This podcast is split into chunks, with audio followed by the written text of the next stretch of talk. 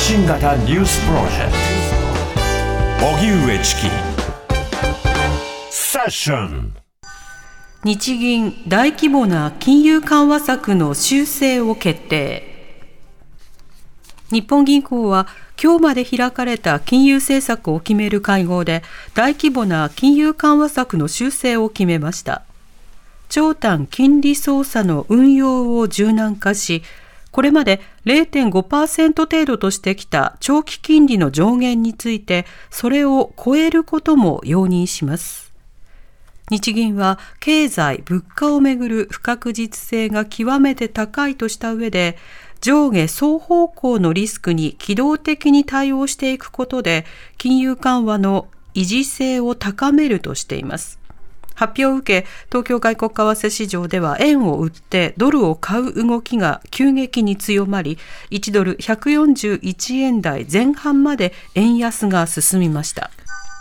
国交省がビッグモーターに立ち入り検査、金融庁は聞き取り調査へ。中古車販売のビッグモーターがわざと車に傷をつけるなどして保険金を不正に請求していた問題で、国土交通省は全国の34店舗に一斉に立ち入り検査を行いました。従業員から話を聞いたり、整備の記録を確認したりしているということですが、違反行為が確認された場合、国交省は整備場ごとに認められた車検場の指定の取り消しや事業停止などの行政処分を検討することになります。一方、鈴木金融担当大臣は閣議後の会見で、金融庁が関東財務局を通じてビッグモーター役員へのヒアリングを行うと明らかにし、保険契約者の保護に欠ける問題が認められれば、法令に基づいて厳正に対応すると述べました。最低賃金をめぐる協議再開、時給1000円台に向けて最終調整。厚生労働省の中央最低賃金審議会は今日、小委員会を開き、今年度の最低賃金の引き上げ額をめぐる協議を再開しました。審議会ではおととい、およそ9時間にわたり議論しましたが、労使の隔たりが埋まらず結論を持ち越していました。企業が労働者に最低限支払わなければならない賃金は現在全国平均で時給961円となっていますが、今年度は世界的な物価高の影響などを考慮して政府が目標として掲げる全国平均で時給1000円を初めて達成できるかどうかが焦点で引き上げ額の目安は今日にもまとまる見通しです。地球が沸騰する時代国連事務総長が危機感世界気象機関などは今月1日から23日までの世界の平均気温が16.95度で7月として最も暑かった4年前を大幅に上回るのはほぼ確実だと発表しました。国連のグテーレス事務総長は地球温暖化の時代は終わりました。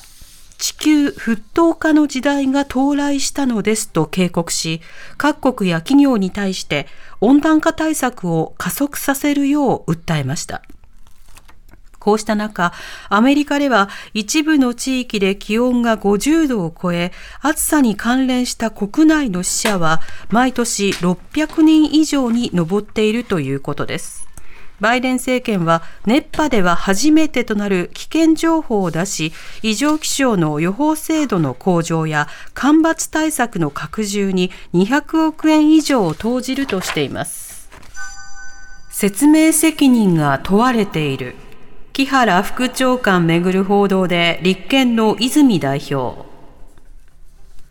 共同通信などによりますと、木原誠二官房副長官の妻が元夫の死亡をめぐり、警視庁から事情を聞かれていたとする週刊文春の報道をめぐって、立憲民主党の泉健太代表は今日の記者会見で、現時点では事実関係は不明だとした上で、事実なら恐ろしいことだ。説明責任が問われていると述べました。週刊文春の記事では、木原副長官自身も捜査に介入したと思わせる発言をしたなどとして捜査の公正さに疑問を呈しています。一方、松野官房長官は記者会見で個別の記事内容にコメントすることは差し控えるが、副長官はそのようなことはない旨を取材に回答したと承知していると説明。公明党の石井幹事長も、コメントは控えたい。木原氏側の今後の対応を見守りたいと語りました。今年の防衛白書、防衛力強化への理解求める。浜田防衛大臣は今年2023年版の防衛白書を今日の閣議で報告しました。中国軍とロシア軍による日本周辺での共同活動について重大な懸念を表明。中国、ロシアと北朝鮮の軍備増強を関東で特集し、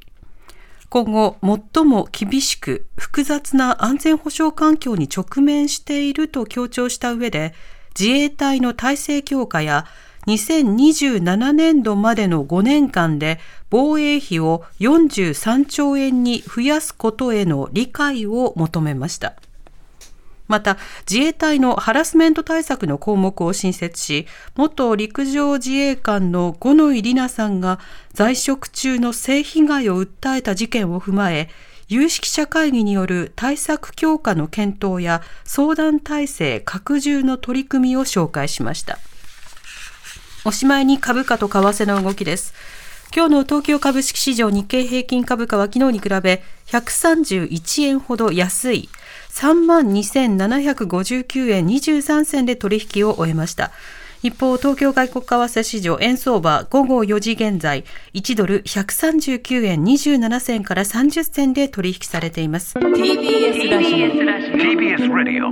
荻上チキ。荻上チキ。セッション。